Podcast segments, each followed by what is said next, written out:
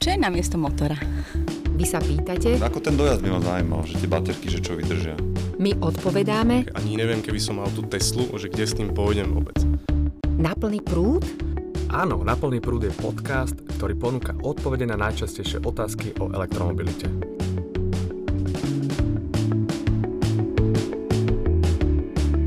Sme tu opäť s podcastom Na plný prúd.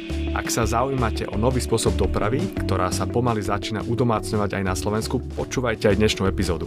Mojím hostom bude používateľ elektromobilu, ktorý sa podelí o svoje skúsenosti s jazdou na elektrický prúd.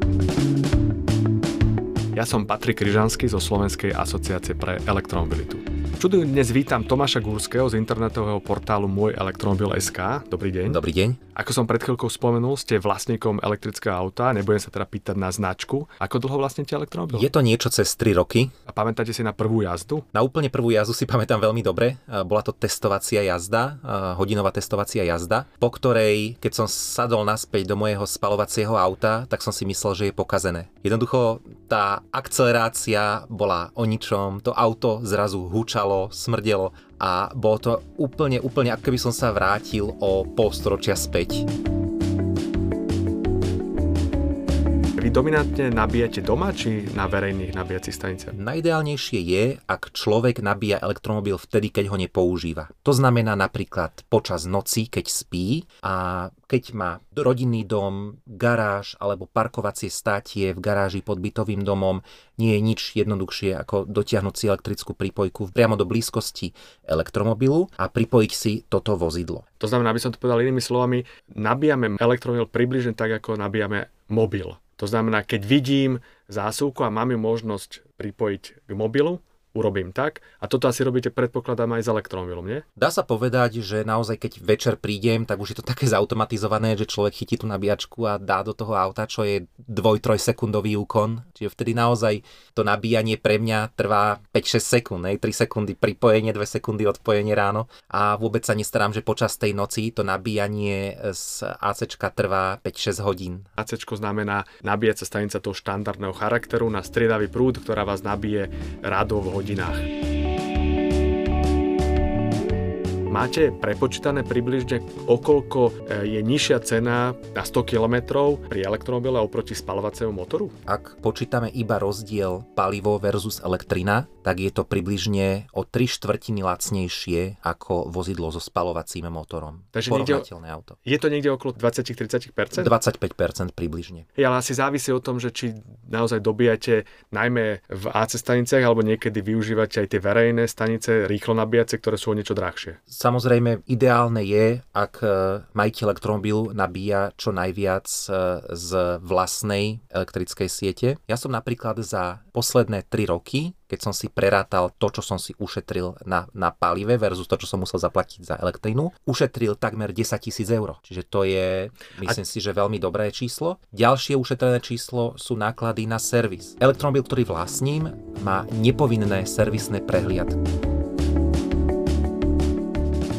Koľko máte najazdených kilometrov?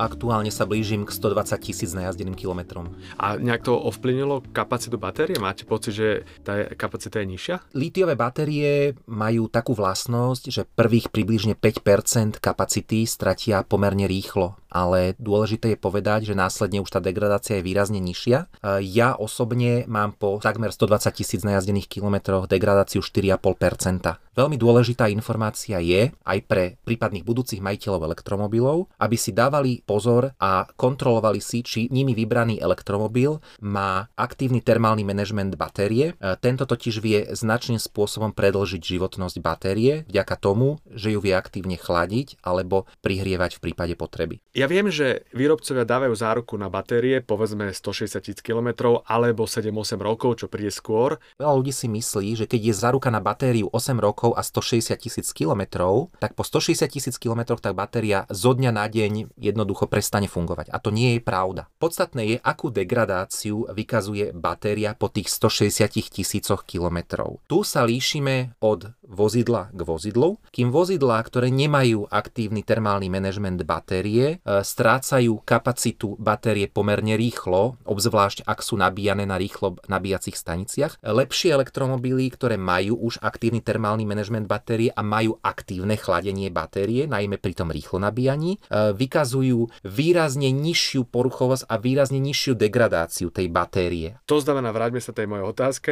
po 160 tisícoch kilometroch netreba meniť. Určite nie. A koľko odhadujete, že najazdíte? Na mojom konkrétne elektromobile mám za ruku 8 rokov a neobmedzený počet kilometrov. Myslím si, že táto batéria môže vydržať aj viac ako pol milióna kilometrov. Kúpa elektromobilu nie je vhodné riešenie pre každého a mňa zaujíma skúsenosť naozajstného používateľa, komu by odporúčil bez zaváhania kúpiť si elektromobil a komu by to naozaj skôr vyhovoril. Jednotlivcom, ktorí parkujú v noci na vlastnom pozemku s možnosťou elektrickej prípojky, úplne jednoznačne by som elektromobil odporúčil, pretože majú vyriešené nabíjanie. Ďalej firmám, takisto, ktoré majú vlastnú prevádzku, vlastné parkovacie státia s možnosťou elektrickej prípojky a v konečnom dôsledku aj povedzme obyvateľom bytových domov, ktorí síce nemajú vlastnú garáž alebo parkovacie státie, ale počas dňa pracujú napríklad v biznis centre u zamestnávateľa, ktorý im vie poskytnúť nabíjanie, či už formou obyčajnej elektrickej zásuvky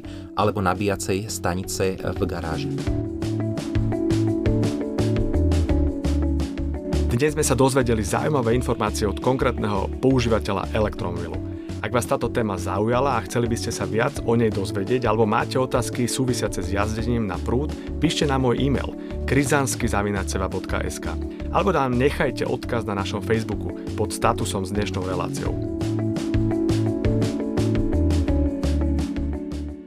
Táto epizóda vznikla ako iniciatíva Slovenskej asociácie pre elektromobilitu.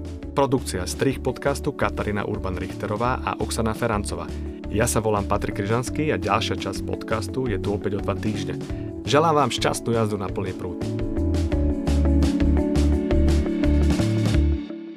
Niekedy sa vám stalo, že vám došla šťava a že ste nemali elektrínu ďalej a zostali ste niekde v strede pola? To sa mi nestalo.